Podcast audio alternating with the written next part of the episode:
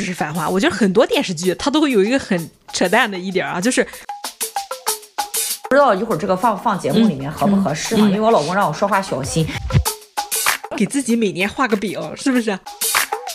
带我玩儿，嗯，然后他做了一个 Excel 表格给我，尤其是亲人朋友在背后捅刀，这个事情是不在计划内的，对不对？我想到，你知道我为什么当时喜欢？就大方向那个人越来越像个少爷，抄着手像个少爷，是是是。其实男人和女人他这个做计划的方向点不一样。你没有想过你自己其实很强大，对对对，可以解决很多问题。一般化，一般化，一般化，一般化，一般化。嗯 嗯，一般化。Hello，大家欢迎回来，一般化，我是潘，我是楚。哎，我是澳洲留学移民，有俩娃，生活在澳洲的青岛人。我是从事教育留学工作九年，远嫁香港，生活在香港的青岛人。哎，最近这个什么比较火？咱如果蹭热量的话，哎，繁花比较火，是不是？对对对对对。哎，我我可能这期播的时候，繁花已经火了有一两个礼拜啊，but 也可能已经放完了，也可能已经放已经放完了，三十集已经放完了，是吧？啊，已经放完了，已经放完了。对对对。节目啊，我们这期的主要主题是要讲这个人需要计划嘛，就是走一步算十步，这种到底好不好？哎，来讲讲你的这个计划和你怎么个计划变了的这么样的嘚儿淡的人生，是不是？繁花里面它主要讲的是商场的事情啊，商场、情场，你工作场合和你普通的生活其实不一样的。呃，胡歌演的就是《繁花》呀，《琅琊榜》啊，就是以前咱看的那些电视剧。咱不说那么电视剧里的生活，我们说一说怎么把这个落实到咱们每天的日常里面。人呀，就是有的时候分大计划、小计划嘛。嗯嗯嗯。啊，然后那么每个人他可能都会到一个人生节点上，会有一些自己人生特别大的计划，就是这个计划可能注定了你的下半生是怎么活。嗯啊，那么当然也有一些小到每一天、每一年，我有一个小小目标、小小计划去做。对对对。嗯、但是潘潘，你觉得人人是需要计划的吗？哎，对，需要。我是一个强烈的这个觉得需要计划的。但是呢，我能不能实施这另一说哈。我是说，人肯定是需要有计划，而且是必须。逼自己有计划的，呃，咱高中同学，他我跟他聊天，他今天呢，嗯、他有什么事？我不是在上着班嘛，然后他突然给我发，嗯、然后他说我今天很难受，我打开这个手机微信，发觉没有人能聊天。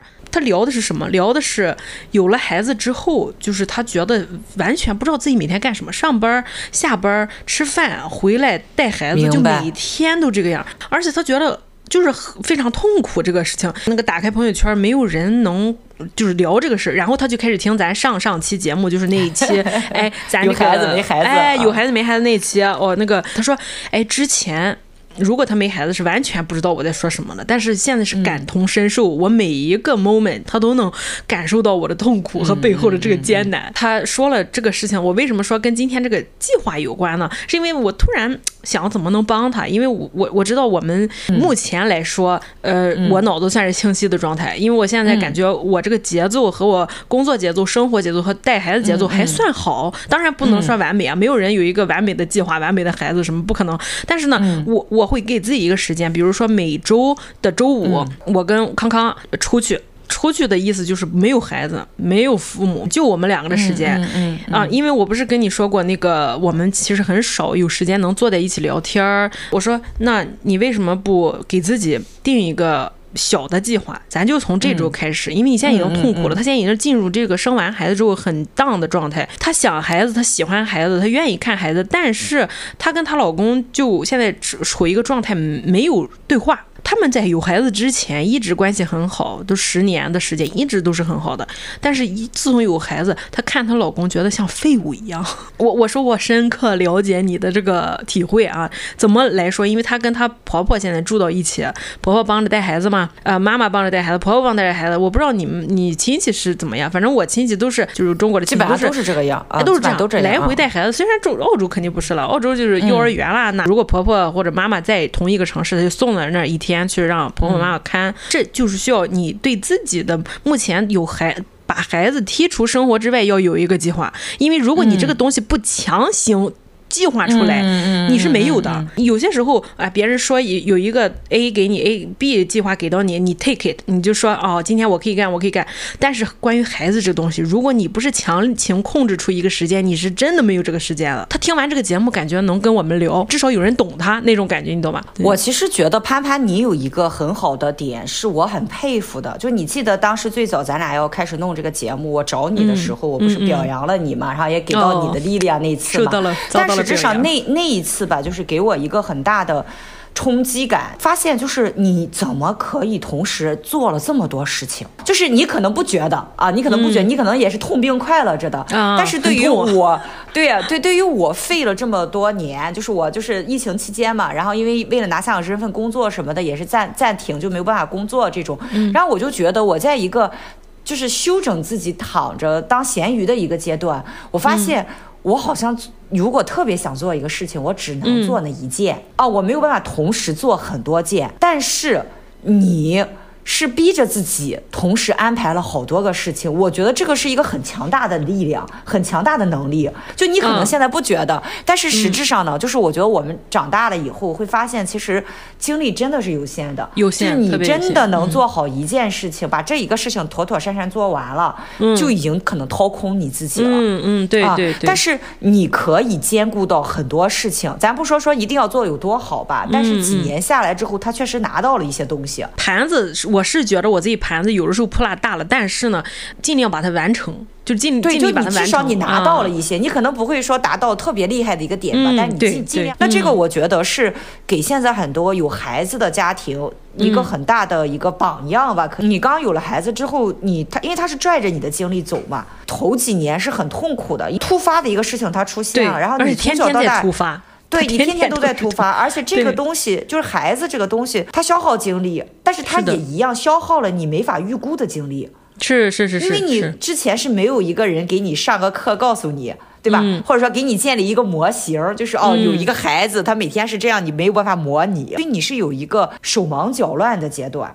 不光是你手忙脚乱，就是你周边的人，哪怕你的老公，可能他也在承受一个角色的转换，所以其实会有一到两年的时间。就是第一，你的心态要变化，就说我有了一个孩子，我当妈妈了的这个心态，就是我就是很多东西我不能像以前一样了，我没有自我了。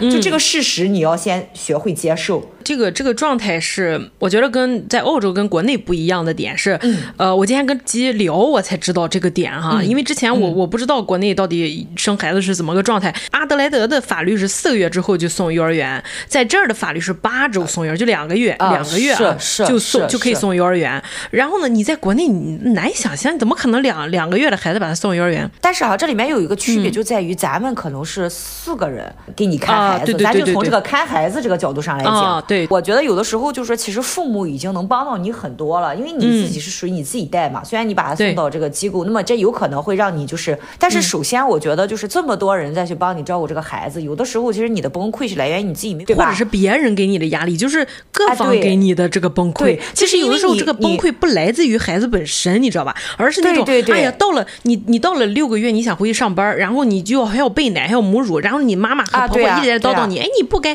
你现在就是孩子要吃到一岁啊，谁有家吃到三岁啊，你就赶紧不不准停什么什么，就是各方的给你的声音。对，其实我我完全理解他的这种状态。为什么？因为就可能我这个例子不是很恰当哈，因为当时疫情期间，就是我自己在这儿，其实我也挺适应嘛。然后有时候我老公上班，我自己在家也挺无聊的，就我就生日时候，我老公送了我一只猫。嗯啊，虽然我说我养猫之前我也做了很多功课，那是那是生日第一只猫啊，第一只猫生日礼物嘛。然后我是就是为了养这个猫，我我也买了很多书看，我也做了很多的这个功课。嗯，但是当这个猫真的来到我的家以后，我就会发现你要花大量的精力去照顾它，然后它第一占用了你的时间，打破了你原有的生活规律。第二的话呢，就是多了很多活儿。对，本身你可以天天在家躺着玩手机的，但是你就要起来吸尘，然后你要给它弄饭、喂饭、啊，你要弄猫砂，对吧？啊，对对对。而且它小的时候它还会乱尿尿，嗯啊，然后你还要刷沙发，就你我每时每刻都觉得我自己这么好的一个人生，我为什么要给自己找这么个麻烦？我觉得它带给我的快乐比带给我的造成的困扰要要少的少。嗯啊，是，所以我就是我那个课我就开始想，就其实人是这样的，就是他来了一个新的东西，打破你原有的规律了以后，你是有一段时间是你接受不了的。嗯嗯，就是你你原有的生活没了，然后你需要花一个很长的时间去接受这个这个不一样，并且并且在这个不一样期间，你还要有新的计划、新的生活的 routine，啊，对对对，你还有新的东西。但是你可以有自我，我跟他说了，你可以有，他只是逼自己太紧了呀。但是如果你真的接受了，你知道哦，我的生活就是这样了，我以后的生活就是这个样子，然后你去接受它，其实你才能够去。去发现他的好，解决这个这个解决这个问题，然后再进行找回自我。对，对我今天跟他说，我说首先我们先不急着来解决问题，首先你你第一步你来求救已经是好的，已经是非常好的了哈，我能跟你聊。第二步就是你得空出这个时间，空出这个脑子，让你去想这个问题是什么问题，你然后你才能解决问题。但是你每天你都在想哦，我怎么看着他我就烦，我看着我老公我就上火，对对对对对，我看着我孩子在那边哭我就那个，因为因为其实很多妈妈就是。小的时候很年轻，她朦朦胧胧的时候，她就当了妈妈了。嗯、然后孩子哭，嗯、你也哭，你抱着孩子一起哭，嗯、就是那种生活的无助感，对，对不对？对对对对，但实质上的话呢，就是经历冷冷静下来想，我怎么把我这个生活过得好？对对对，对，对不对？你要喜欢一个东西，嗯、它不是只是。看他的快乐的，嗯、你也要喜欢他带给你的不好的东西。不好，她现在把所有的不好都是她老公给她的不好，孩子没给她不好，就是。但是孩子和老公、嗯、这种就也都是孩子，就这其实是一个一一个事儿。就在我眼里面，我觉得这是一个系列。是是是，但是她现在分不开一系列。她现在孩子是美好的，但是老公只是个是个废物。那证明她没有找到真正的根源啊。对，所以我说你要现在空下来，每周给你四个小时到五个小时，跟你老公单独在一起，没有孩子，你才能发现问题，对吧？所以说，这个这个就是我今天跟他说的最重要的，强行给自己一个计划的时间，他才认真思考说，好，从这个周他就开始，周六把孩子送到婆婆家，而不是让婆婆让来他家。嗯，对啊，因为因为我我跟你说，孩子在不在家，这空气真的不一样，空气质量都不一样。所以所以我就觉得计划很重要嘛，对对吧？对对对，就是因为其实你有的时候不用制定很长远的计划，很理想的计划，你只需要知道我下一步做什么就可以。对对，哎，你你有有写手账的习惯吗？你没有没有？那你以前上班的时候有没有那个 Google Calendar 或者是一种你们工作的计划，是不计划表？那是肯定有的吧？那个有，那个是强迫强迫的，因为你会忘嘛，因为你因为因为我做这个工作是学生都有自己的截止时间、时间节点嘛。啊，几点开会你也有，几点给他发稿，什么东西那个都要有的啊。那个那是有的话，你脑子记不住，事儿太多了，你记不住。哎，我是现在用 Google Calendar，呃，就是一呃，谷歌、百度应该也有吧，就是一种那个日历，那个是电子方面，比如说几点开会，有什么事儿，而且我分颜色嘛，上面有颜色，有这个。给孩子的家庭的是一个浅的颜色啊、嗯呃，给自己的生病是深的颜色。所以你看，我的内心排序永远我要在孩子和家庭的前面，哦、这个很重要。对对、哦，然后呢，就是我自己这 appointment 用大红色、浅红色，用不同的颜色来标注这个东西的不同的重要性。比如说咱俩录音是一个颜色，然后我弄视频什么一个一个颜色。所以我觉得就是肯定得有个计划。有些人哈，就是今天咱说了啊，咱周围有些人就是很很他妈的 freestyle 就。就是就是很扯淡啊，啊，啊，对，但是呢，其实那些人的这个这个 freestyle，我觉得某一种程度上是好的啊，就是人不要太紧张，嗯、给自己压了那么多计划，你都做不完，但是。我觉得得得得结合一下，就是你得有一个大框的计划，然后呢，具体执行可能可以有变动，嗯、但是你至少得说，我过年得回家这个事儿你得决定吧。过年你是得回家还是回你婆婆家，嗯、这个是你得方向。嗯、但是坐什么车去，是、嗯、几点去，这个这后来再说，是吧？因为我觉得就定计划嘛，它其实是分大事和小事的。嗯，那像比如说像咱俩说的这种大事情，那可能就是我的人生规划，我人生的发展方向。你比如说像你，你要去澳洲留学，这种都是。买个房子啊，包括说我生个孩子，生个孩子属于你对，去香港移民是吧？这些都是、啊、对对对，这些就是属于大事情，就是用一个时间的周期计划来定，嗯，就它可能是你影响你一生的事情，对，那这种我觉得就叫大事。那小事呢，可能就是花花很少的事情，生活中的琐碎的事情。那我这个人呢，无论大事还是小事，我都是很喜欢做计划的人。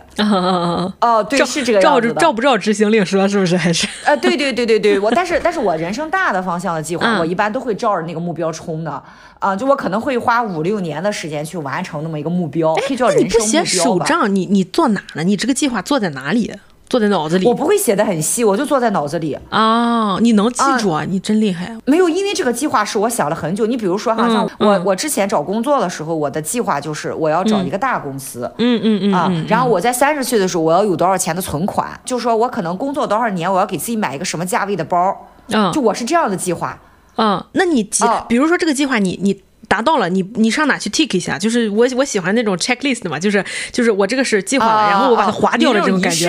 哎，仪式感，仪式感我没有啊，你没有。达到了，哦，OK，我达到了，然后我就会马上再去。颅内高潮结束。哦，对，就是颅，我是属于颅内那种，我很少会写下来的，我几乎不写，就都在自己脑子里构想。嗯嗯。啊，我是个很喜欢用脑子构想的人。嗯。为什么我觉得呃写下来的计划就这这我可能安利你了写手账的这个东西啊。不不用非入坑很深啊，咱不是那种手账儿，天天就是在那儿一定要弄那么漂亮的那种计划。我是说，为什么我觉得这个是有意义？我之前一直觉得写手账没什么具体的意义啊，没有那种哇震撼人心的意义。但是又聊孩子，不想聊孩子。但是呢，就是说我我我发现我仅七年前，我说二零一六年开始写手账嘛。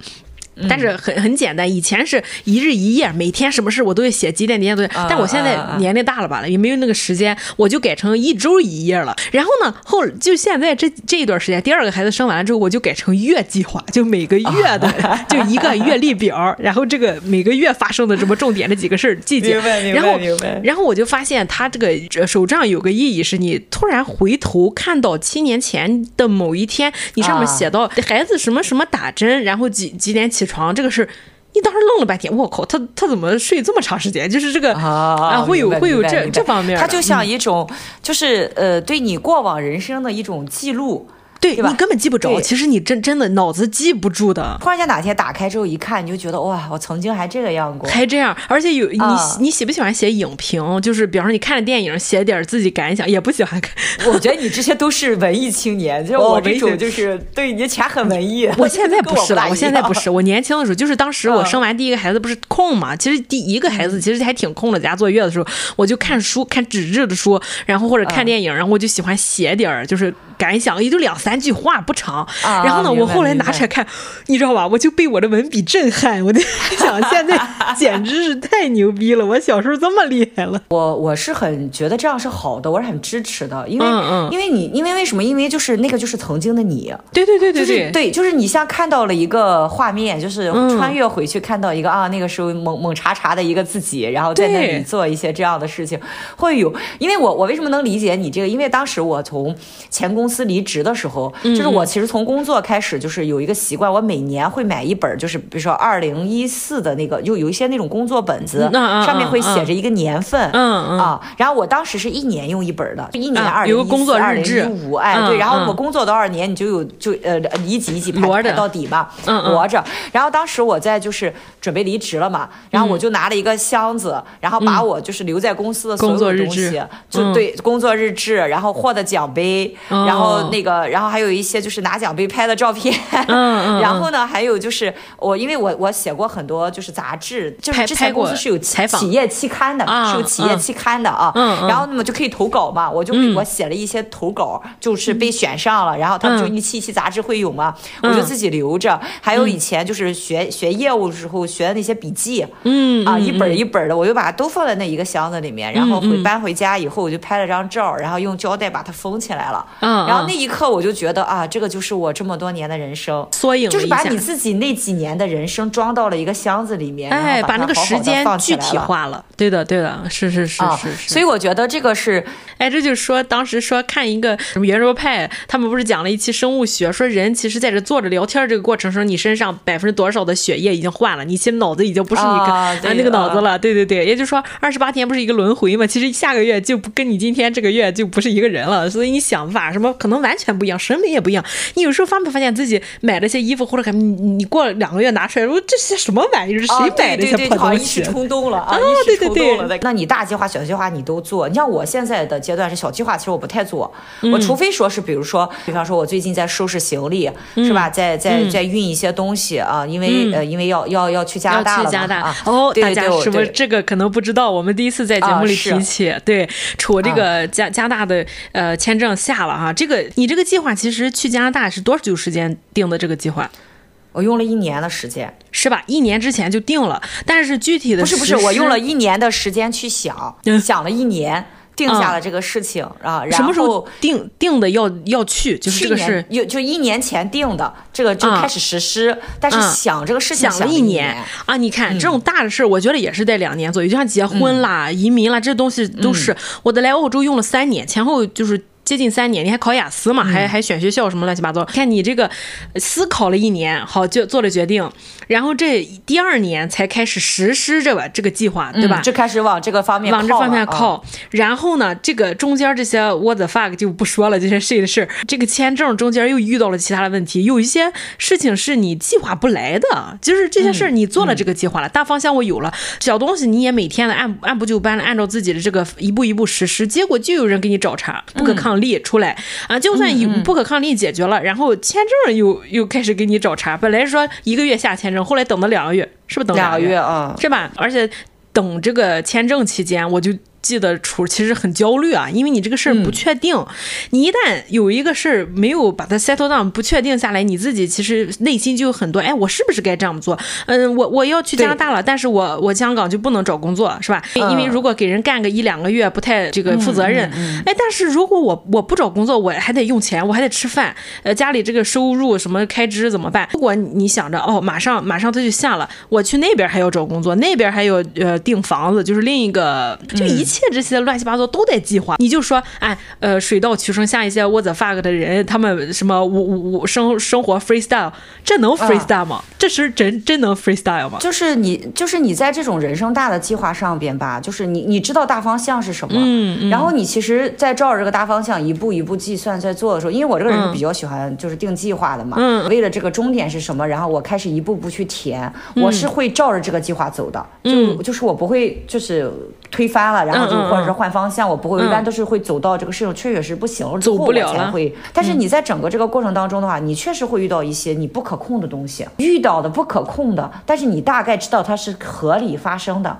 嗯。但是有的时候会让你焦虑的，就是比如说我不知道我什么时候签证会下，那就引发了我不知道我什么时候我应该把我的东西寄走。对我，然后我不知道我到底什么时候开始找一个工作。嗯。啊，我开始问问朋友啊，问什么的，然后开始借用我的人脉去找工作。对。啊，然后我甚至都不知道我该什么时候买车，我该什么时候去那边租房子。嗯、其实你就是很多琐碎的计划，嗯、你会发现你没有办法进行。哎，没有办法进行，被被呃卡住了，就卡住了。对对对对，就这个是让我觉得，就是列计划的有的时候会带给你很无奈的东西，哦、烦恼。就因为你 对，因为你太爱列计划了，你你所有事你都希望按照你的计划来，你通过计划去。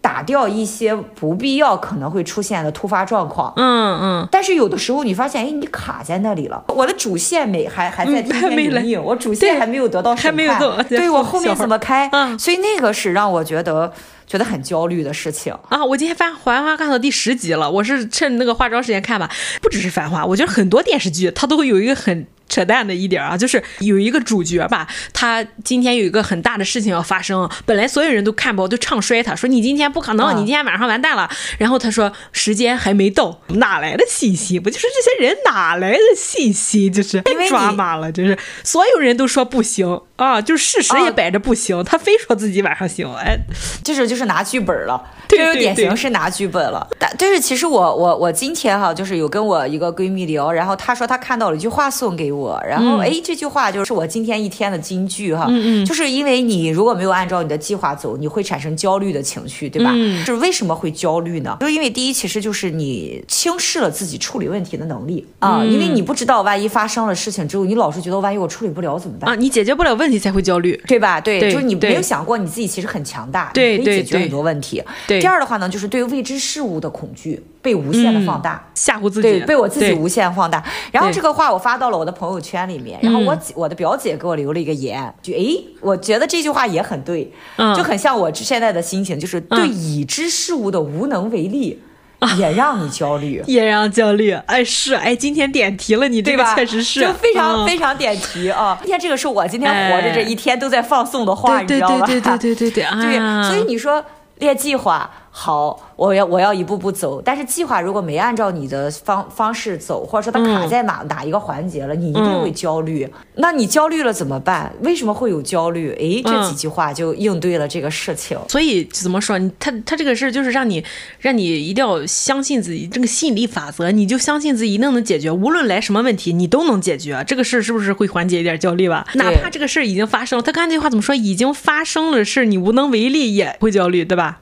对吧？对，就你我我知道这个事情是这个样了，嗯、我也知道它是这么发展，嗯、但是我发现我好像什么都做不了。嗯嗯，然后你依然会焦虑，也会也会焦虑。那你要做的事就是让你的记忆力把这个忘掉，因为没办法了嘛，没办法就没办法。因为我觉得就是要抱着一种就这样吧，把早晚会有答案。禅宗那是怎么说呢？那种就是佛佛系佛系，哎，佛系 佛了佛了啊！对对对，就是你可能不去想它了，你睡一觉，然后醒来之后你就发现，哎，好像知道答案了。嗯，哎，一个很。很很很 similar 的，就是也是看《繁花》今天讲的，说你为什么会生气？因为你无能，你才生气，就对自己现在这个无能，你才会生气。是是，但凡你能解决这个东西，他就不让你生气了，放掉自己，是吧？是吧？对对对对，嗯、想想象自己一定能解决，嗯、就是这些 what the fuck 给你 freestyle 的人生，你也能解决，就这样。那这个是人生大事，那潘潘，你对人生小事上你会就是做计划吗？就是比如，你比如说我吧，我比如说我明天是个周末，然后我就会睡前，嗯，和我老公，好，我老公也爱做计划，然后我们两个人就会探讨明天几点起床，嗯，然后先去哪儿，再去哪儿，再去哪儿买什么，我们俩会一二三四列的很详细，嗯，然后第二天就按照这个点儿去踩着走。哦，他也喜欢列计划，就你老公也喜欢列计划。哦，我们俩挺好，你们就比较 matching，就不会在这方面有矛盾。你们出去旅行是谁喜欢就是做 research，做做背调，对啊，调查这个地方哪是网红店，哪是这个，谁喜欢干这个事情？我们俩会一起，真好，我们俩都爱一起弄这个事儿。他他比我还细，你知道我我我当时他有一个很点是很吸引我的点，就你可能没有遇到过这种男生，就是当时我要去香港找他玩，找他，嗯啊，然后他。带我玩儿，嗯，然后他做了一个 Excel 表格给我，我 他做了个第一天几点几点的表，几点第一天你的机票的行程单是什么？几点几点落地？啊、哦，怎么弄？怎么弄？怎么弄？就是一二三。他有一天我们俩是要去那个凌霄阁顶上看日落啊，就是就是香港不是那个维维港有一个景，在那山顶最高处往下看嘛，看那个灯灯光一点点亮起来，那个星火一点点亮起来，就是感受那个灯光的那个那个繁华感嘛。我们俩想去看那个，现在想挺浪漫的哈，想那个，然后他他都会小到把那一一天日落的时间写在上面。我天，这男人他会写上日落时间，他会写上日日落的时间是几点几点，所以我们要在几点几点之前到，然后去占位置啊。这个是很，这个是很很很震撼，尤其男人很震撼，很少的哈，很震撼。就是我从来没想过一个人要带我去一个地方旅行，他会做一个 Excel 表，相当于他花很多精力在你身上，你知道吧？多感动啊！所以我很感动啊。哦哟，我当时就觉得非他莫属了啊。不过不不过他不过这个我想到了 Mark，就是就是我们这儿有一个我这儿有个朋友哈。呃，就是我在澳洲很好了，她老公是那种去日本要要做那个那个计划也是无敌啊，就是比方说四天五夜的计划，写写好长，我不知道他是 Excel，他应该用 Word，反正他他老他老婆说他那个计划表被他朋友花钱买。因为他做的背调做的太好了，我我然后我这个女的朋友她就是什么也不管，什么也不想的这种人，这种男人太吸引人了，太牛逼了。但是我我老公很吸引人啊，很吸引人。我我老公是属于小事他他特别仔细，他就是干活非常仔细。我们出去旅行，我看到他把自己包，我从来没看到任何一个人类能把自己包收成那个样，就是他那个他那个肥皂盒边儿都擦的特别干净。咱这肥皂壳出去不。多少有一点肥皂在上面是吧？湿的，咱还一直用，它要擦的非常干净。然后外面再用橡皮，就是那种买的专门的包肥皂壳的橡皮筋包到它，然后外面再套上盒，然后整个包里。哎，你老公这个就像我，我收拾东西就这个样。你知道我，我性格就是拖，就是粗粗拉拉，我就往包里一塞就结束，就那种。嗯，就我的性格吧，就是有点分裂，可能双子座的原因，我有点分裂。就是其实我是比较大大咧咧，就我不是很在意细节，一切都 OK，啊，差不多就行了，我是这个样子的。但是我在收拾东西上，摆家里东西、清洁上，我是非常细致的，就是有有强迫症。也不是强，我不是强迫症，我我没有那种就是一定要怎么怎么地，我没有的。嗯、就像你看，就像我我我这次把家里所有东西都海运到加拿大嘛，嗯嗯嗯。然后我们家的包装呢，我就跟那个工厂小工一样，嗯。然后我就是所有东西我全部都包起来，就怕它碎掉嘛。嗯、然后我就买了那个保鲜膜，嗯、然后缠，就是让它很有规律的包的差不多大这个样子。嗯、然后而且就是在包它的之前，我都先把它们全部清洁干净，哦、擦干净，弄好了它啊，然后还要放上干燥剂，一圈一圈这么包吧。就是我我觉得你老公这个和我这个很像。哎，那你享不享受这个过程？你是享受这个过程吗？还行啊，我觉得很整齐。我我觉得这是个活儿，这在我脑子里觉得是个活儿，我得干。是个活儿是吧？但是对，这个就像明天你你妈说说要让你那个衣服要反过来要怎么地啊？就是你知道，就在我眼里吧，我觉得不是活儿。哦，所以。被 被扣到了，那天不好意思反驳我，现在反驳。那天我没好意思反驳你，但我觉得洗衣服是这样的。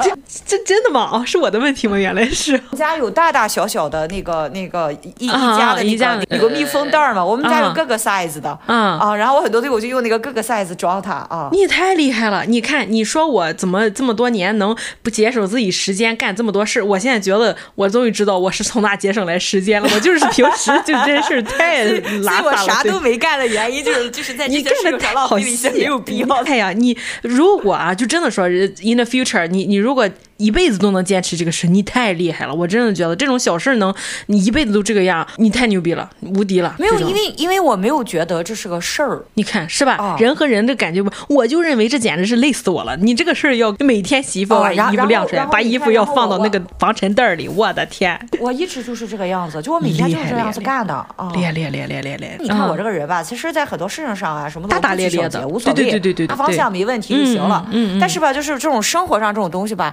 就我还挺细。致的，我但但你细自己，你是不是不细别人？你你也没有要求我偶尔说一句，我记得啊啪，你看你桌子乱成这样，你也不收拾收拾。我我记得你也就偶尔说我叨叨一句，对对对，但但你不会太不会太那个啊。对对对对对，我我其实现在小事就很杂了，就比如说，嗯，孩子昨天又发烧了，今天要去医院开证明，呃，然后下午这个证明几点几分要给 book，然后老呃，他们学校是这样，你必须开出证明，哪怕你不发烧了，你要开出证明，你真的可以回学校，你才能回学校，对吧？然后开出证明，呃，那明天打。电话问这个哦，给孩子他要开学了，要给上年校服小了，要买新的校服。你这些东西吧，其实被这些散碎的强制性的东西已经基本填满了。你咱还不说上班了，是不是？啊、你能控制的时间也就周末，哎，出去哪玩你能控制控制。但是你你你这个精力一个礼拜，你就想，哎呦，还要花精力做计划，我的天嘞，你就是太痛苦了，你知道吗？这个其实就是我觉得有的时候你这样小的事情这样其实也好，属于这种叫什么恣意洒脱。然后我今天我朋友给我打电话也是说说我是那种就遇到一个事情，我会心中有一个 list，、嗯、就我会迅速的不用花很长时间，脑子里面就脑海里面就构成了一个 list，就是一二三四五，我要这样做，啊、做我我是这样的，嗯、啊，就是我脑子里会有一个这样的模模模式就出来了，啊，而、嗯、而且如果你不按这个没有这个按照这个走，你就很烦躁，是吧？你就又焦虑了，又焦虑了，你就焦虑了，啊、对对对对对、啊、对。对对，控制的会有一个什么不好的地方的话呢，嗯嗯。就是。比如说，有些事情你是要面对对手的。打比方，我要租一个房子，有人配合的朋友或亲戚家的房房子，我需要看别人的意思。嗯，对，不是你单独一个人能控制的。对对对，然后你就会发现。哎，你就他可能会提出一些哎和你原有计划不一样的东西，嗯，或者说你要等到他的一个时间再去做下一步，对对对啊，你你就没有办法控制你的节奏了，嗯，然后其实你就会觉得很不爽，很不舒服啊，你就很渴望极度的推着这个事情走，对对，而且有了这个计划，呃，如果。比如说不按照这个计划来，有一些别的机会给到你了，就是一些好的事情。我小时候好像我我脑子里觉得，呃，丢掉一个绝好的机会，就是因为本来我要去学美声，我要上课，然后呢，这个这个课就是我老师特别好，我每天的就是周六都要去学这个课。但是突然另一个老师，合唱老师说，我们这儿有一个歌要去就录一个这个歌，在我的脑子里、嗯、那个地方。一般就是就是这个东西不如我唱课重，而且我那时候才九岁十岁吧，我其实不知道哪个更重要，嗯、我下意识就说我不去。然后呢，老师就惊了一下，因为他觉得这么好的机会，你居然说你不去。啊？你不去？哦，对对对，我妈又没跟着我去上课，我自己去的上课，所以我觉得后来另一个不如我就唱歌不如我的去电视台去唱了那个节目，然后人家所有人都觉得很好，我当时就我当时都哭的很难受，你知道，因为因为我我是觉得我今天应该去上课的，我现在要去上课，你现在让我去录歌就不对，对吧？对。这个这个对，就是会有一个突发的东西打破你，对的，然后你其实就会发现哦，不是我原有计划，就是你人的惯性嘛，就是你会就会觉得按照你既定的事实去走，对对，你就会拒绝，有的时候会。就是损失掉一些机遇吧。对、啊，但是如果你不做计划呢，其实也有一些问题，就是、嗯、其实会影响效率。就举个最简单意思，比如说咱俩吧，咱俩如果是恣意妄为的去录一期节目的话，嗯、基本上剪辑就剪到死。哎，上期上期我们就没写稿子，就是我们的稿子写的不不是特别具体、啊、没有环节啊，不是环节，但是你至少要推出来，就是这一期主题是什么，呃，然后这一期我们先是、呃、先问大约是什么逻辑走问题，不能东想着一个后又想到西的。一个问题，这样胡乱想，哎，然后上一期咱俩就没写嘛，然后就开始啊，在在前面一个小时都在这胡说八道，啊，对对，胡说八道的，对，剪辑的时候就觉得怎么自己在老跑题，老跑题，对对对，老跑题，剪辑的时候就剪到死，其实就很影响效率。如果说既定好一个逻辑下来的话，然后其实照着这个环节走，基本上走得很顺，一个小时就录完了，是的，就录完了，录完了之后也没什么时间，也很顺啊，是的，几乎就没有什么需要删掉，对对，所以它其实会影响效率。但是我刚刚跟你讲这个时候，我突然间想到一个。呃，分享一个我以前工作找到的一个规律哈，嗯嗯，就是我发现哈，就是就就做留学咨询，做留学咨询，做留学咨询的时候，然后如果这个妈妈是一个很有计划性的人，嗯，就妈妈的性格是很有计划性的人的话，通常我发现就这个小孩儿啊，他的成长过程中不太会有疏漏。哦，真的吗？这跟真的是这个样子啊！我天，压力给到我，感觉只有妈妈好厉害，是吧？爸爸真的是因为这个事情吧，我跟我老公也探讨过，因为他也接触了很多家长嘛，然后他也发现这个规律。母，你不得不承认，就是母亲在这个孩子成长过程中，她确实扮演了一个料理他的所有的事情、小事，跟他接触了一个事情，就这个是就是你你避免不了性别天性的问题。然后我就发现，如果说这个妈妈。她是一个很会做计划的人，嗯，还有节奏，嗯，然后那么一般来说，这个小孩儿他从小到大的一些人生的一些比赛，就比如说他参加了一些比赛，有一些特长，嗯，然后读一个什么样的高中，将来要不什么点上出国什么的，嗯，就通常这个孩子会按部就班走的就会比较稳，嗯。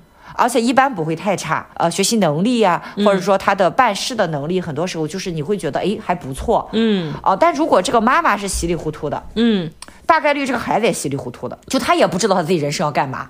就没有什么很既定的人生方向感。我天，我先走一步看一步。哦，对，如果妈妈她很 freestyle 的话，她的孩子，她的孩子就会，她要花更多的精力让自己纠正自己，是吧？让自己能回到一个有计划的、有步骤的方式。因为你定计划的人嘛，你不是说光定出个计划来的，你会调整计划，对吧？是是是。就做计划人一定是要调整的。对。那你怎么调整？你是根据孩子的情况、你个人的情况，你你去进行调节，嗯，对不对？一定是这样，因为你肯定是希望这个计划成功嘛。对的，对的。那你在整个这个过。程当中，其实作为母亲，她会思考很多，思考我孩子的性格，会评估这个孩子做事情的成功率，嗯，也会评估这个事情他合不合适他，是对，所以你会更了解你的孩子，嗯，就你在你孩子身上的思考东西会更多，哦，所以你会避免掉一些问题，对，在他懵懵懂懂的时候，哎，对对对对，孩子你你指望他能做个非常完美的，就是小年纪的时候做个非常完美的计划是非常非常难的，我觉得有点苛求，但是我我从去年我感觉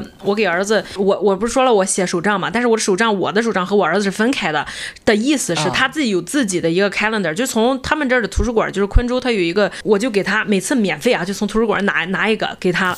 他从去年开始自己，我让他自己逼着自己写写写这个计划，不多，每周就一次，每周就看一次，因为我知道孩子懒，他根本不愿意弄这些。但是每周礼拜天我就来拿出我们俩的计划，我写我的，嗯，因为学校有这个校网嘛，他们学校有这个什么活动，要穿什么颜色衣服。嗯这个事儿吧，嗯，其实以前都是我帮他记着，我提前告诉他干什么干什么。我说从现在开始，我每周只告诉你这一遍，然后呢，你写写在你的手账上。嗯、我说你每天醒了之后看一眼你，你你这一礼拜有几到几周几你要干什么，要什么颜色衣服，嗯、这不是我的事，这是你自己的事。你应该记得你自己上学穿黄色衣服还是红色衣服。嗯、所以在那之后，我发现他推卸责任的这个比例下降了，因为以前每次他都说、啊、你怎么不提醒我，你怎么不告诉我这些东西？对，就是其实你看，你看这个事情吧，就是嗯、呃，你所谓的做计划，就是不一定是你要帮孩子做计划，嗯、你只需要引导他如何做计划。对，对但其实这也是一种计划。是是是是是，对吧？是你在一个什么时间节点上，你让这个孩子怎么怎么地？嗯，孩子在整个的过程中，他每一次其实他都在思考思考一些事情嘛，因为他要给他自己做决定嘛。哎，是是是。你思考过了以后，其实就会让他不断的反思他自己，他会慢慢慢慢清楚他需要什么，他需要什么，对他需要。呃，走走哪个方向干什么？哦、到底要不要上这个课？他这个课到底烦不烦？他需要准备的东西是不是太多了？我们不就不上了？就是他自己会有自己的想法。就你看我儿子做计划之后呢，我就发现我们家人其实男人和女人他这个做计划的方向点不一样。哎，就是我和我老公其实这样啊，嗯、男男女可能思维有差异吧，就是他他本身生物学有奇奇奇异点哈。这个我老公的计划是属于男女那个大方向的计划，就是他从阿德莱德搬到布里斯班了，是他给。给的这个方向性建议，他觉得。综合就是各种怎么怎么样也好，他觉得我我们可以搬到这儿来，但是具体呢，怎么什么时候实施，几月我们应该找孩子学校，我们应该什么时候搬家，打什么电话，问什么人啊，这个东西就是我来计划了。啊。他其实他可可能跟呃那种感觉一样，他觉得哎，反正都要发生，然后就可以就是等到那个节点，他就会自然发生。你家呢？我觉得这男女思维差异，因为我觉得我发现男人吧，他比较喜欢抓大面儿，嗯，对对对对对，就大面儿 OK 就行了，是是，但是女人吧就容易抓着一个小点小细节啊。好处就是说，就是有的时候男人想不到嘛，你可以把一些小事上就做细了。嗯。但是坏处就是女人有的时候抓的一些小点容易抓的不对啊，就抓不到点上，对，抓不到重点，抓不到推进这个事情的点上。推进的重点，对，他就但他这个事不解决，他可能还过不去这个。对对对对对，他老是觉得你怎么不帮我解决这个问题，就是老埋怨男的啊。对对。比如说我前几天有有个事儿啊，就是我想问问你家的意见哈，听众你们也可以想想，我我跟我老公是，如果这个事必须这天要发生或者什么，我们肯定没有什么商量了，就是肯定是研究。但是，比方说有有一件事，比方说打眼睛吧，打这个激光，打打眼睛、嗯、这种、嗯、这种事儿，你可以推到下个月、下下个月、下下下个月都都无所谓。你说具体非得到什么节点之前呢？没有一个定点。我来定这些东西的时候，我就是说我都是，比方说我想到要干这个事儿，那我。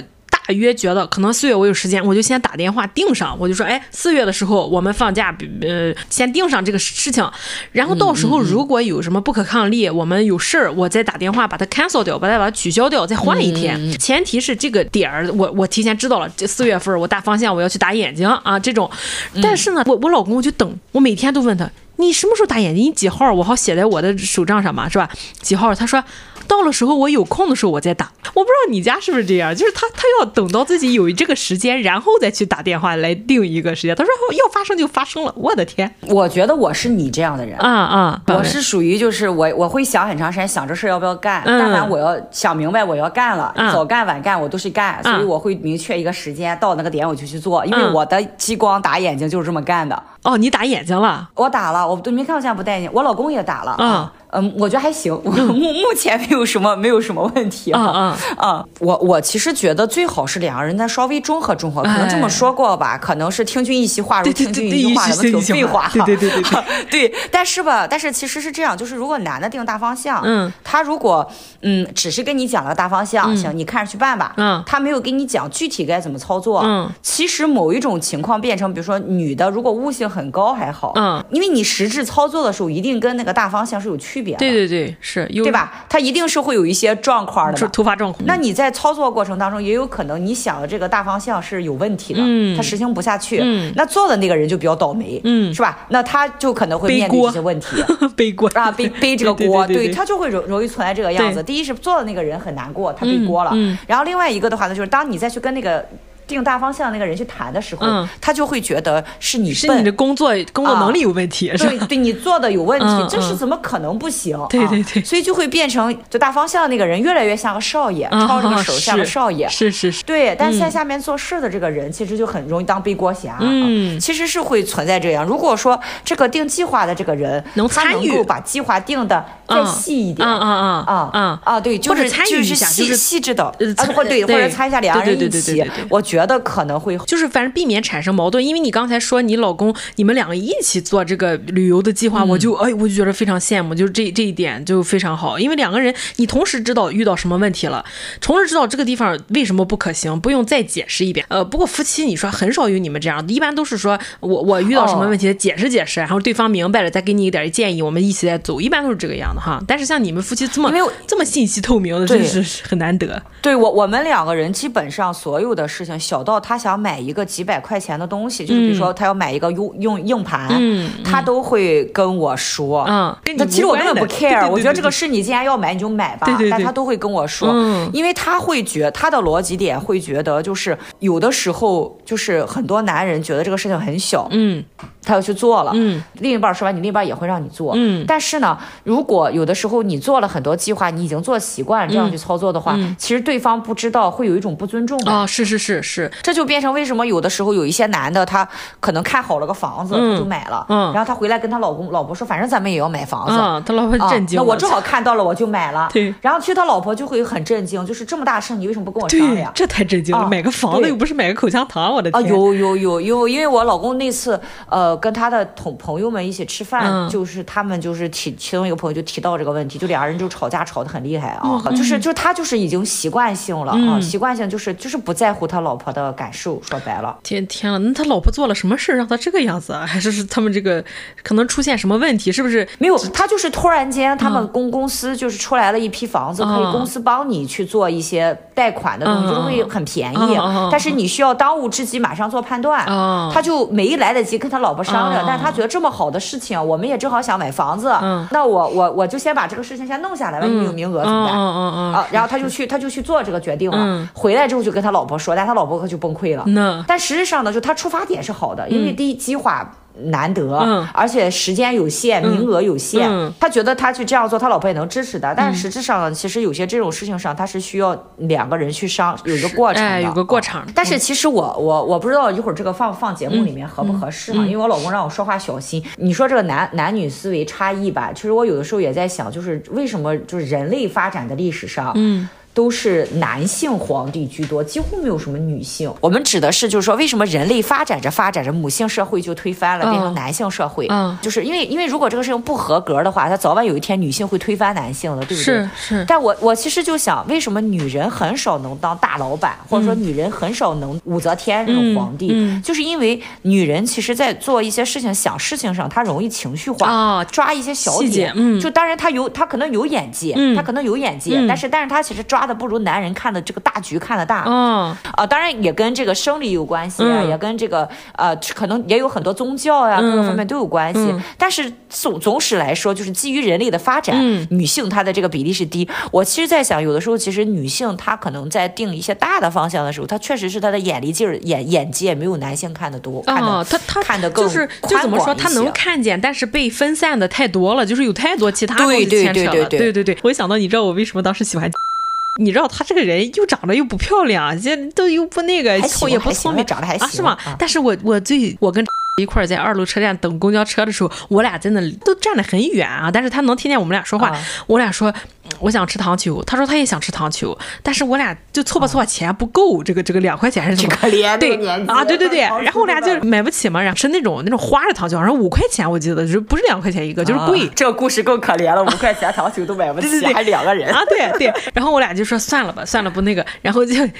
默默的去一人买了个糖球，他就不说话，两就我们脸面面面前糖球，我当时就震惊了，哇！快来，你的这那一 moment 把他就爱上了，对对对，所以你看，理解，你看女的她她就是看一些抓一些小破点，而且这个点根本就没有意义，她对这个大局观发展根本没有用的事情，就就被情绪化左右，对吧？对对对，而而且我发现就是还有一个点，就我不知道对不对哈，就我发现女性啊，她很容易就像你说情绪化，嗯，就她会不够理性、不够客观的判断一个事情，她一些。些个人的情绪太多了，嗯，这种劲儿上来了之后，他会大过天。嗯，哎，恋爱脑好像女的比较多，好像男的就啊，对，比较多，男的就理性一点吧。嗯、这个也是跟男女思维差异有很大关系。哎、男权社会为什么会变成男权社会？嗯、我觉得也跟总是有跟生理各个方面性格有很大关系。哎，我们怎么开始、哦？那为什么不是女权社会？对对对，我们怎么开始批判？不不不，其实我我这个点，我跟我老公探讨过，嗯、他让我谨慎说。这为什么不能说？有一些女权的人上来，我其实发现，就是现在有一些女性吧，她真的女权，嗯、女权到什么程度？就是她就是觉得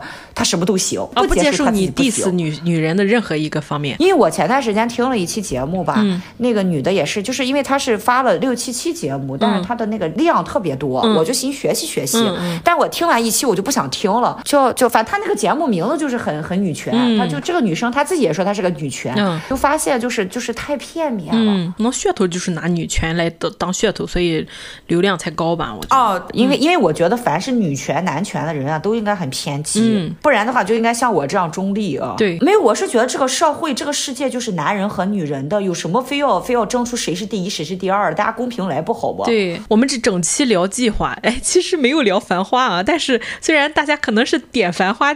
进来的我们居然没聊《繁花》的具体内容，因为我们对，你看楚现在计划着准备出呃去加拿大，我现在计划着准备找那个实习的工作。反正 anyway，我们就是太太忙了。但是《繁花》这个事情确实是在，其实有一些，他哪怕你看他是 drama，它是电视剧，但是他走的过程当当中，第第十集我只能说到看到第十集啊，我之前我之后也不知道。走着走着，你发现本来说今天要嗯在那个汪小姐旁边还有一个另一个女的，她内心就觉得嫉妒，这不。在计划内吧，对，因为背后捅刀的人，尤其是亲人、朋友，在背后捅刀，这个事情是不在计划内的，对不对？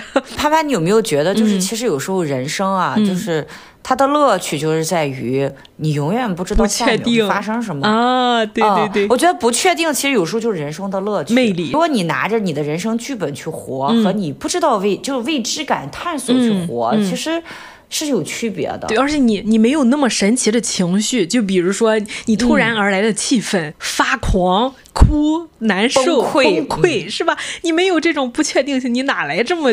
大起大落的情绪是吧？嗯，因为就是突然间杀你一刀，你才会有这样的情绪情绪出来。对的，真的是，嗯，尤其年龄越大，对情绪发生的点越越少。其实没有年轻的时候那么兴奋刺激。啊，哎、对，年纪大了，大部分事情你都比较淡定。对，年纪大了再被亲人朋友杀一刀，这情绪波动真是太嗨了，是不是？对，所以人生可怕和人生让你无奈的原因，也是因为它有很多不可控的东西。嗯、对，但是人生的魅力和乐趣，人活着的这种。这种不可预测性又是它的奥妙。对，是的，是的。但是，但是，其实有的时候还有一种声音让你觉得很无奈，就是那种外界的声音在干扰你啊。是，比如说今对我刚才在最开篇说，在国内养孩子，哎，我们怎么又说到孩子？啊、我们换个，比如说你选择上学、选择工作，你选择什么专业，啊、所有人都会给你不同的建议。马上过年了，是不是？马上过年，你回家听到最多，你挣、啊、你挣多少钱？你你结婚了没有？啊、你还怎么还不养孩子啊？呀，是不是？你怎么还不？养二胎，我的嗨，就是外界的声音太多了。对对对对，因为外界的声音干扰你，其实是之后会影响到你，会质疑你自己。是的，是吧？你有的时候会想，本来其实可能有些事情我也是不知道怎么样，打着糖、嗯、就是打着嘀咕去往前进行，然后进行进行，你我也不知道我未来怎么地。然后，但是这种不停的质疑你的声音，其实会让你就是负重前行的感觉。对对对，而而且本来不可控的又变多了，就是这个事儿没法进行了，都是吧？然后。然后还有就是你内在的，刚才我们说了外界客观的不可控力，嗯、还有外面人故意给你的干扰，还有你自己内心的干扰。嗯、你本身人就是一个情感动物、情绪动物，每一个决定做出来，你自己内心都有心理活动。对，尤其是你在进行过程中，比如说遇到了不顺的时候，你其实内心就会有一个声音跟你自己说说，哎，是不是这样？是是是不是这个事儿不对？嗯。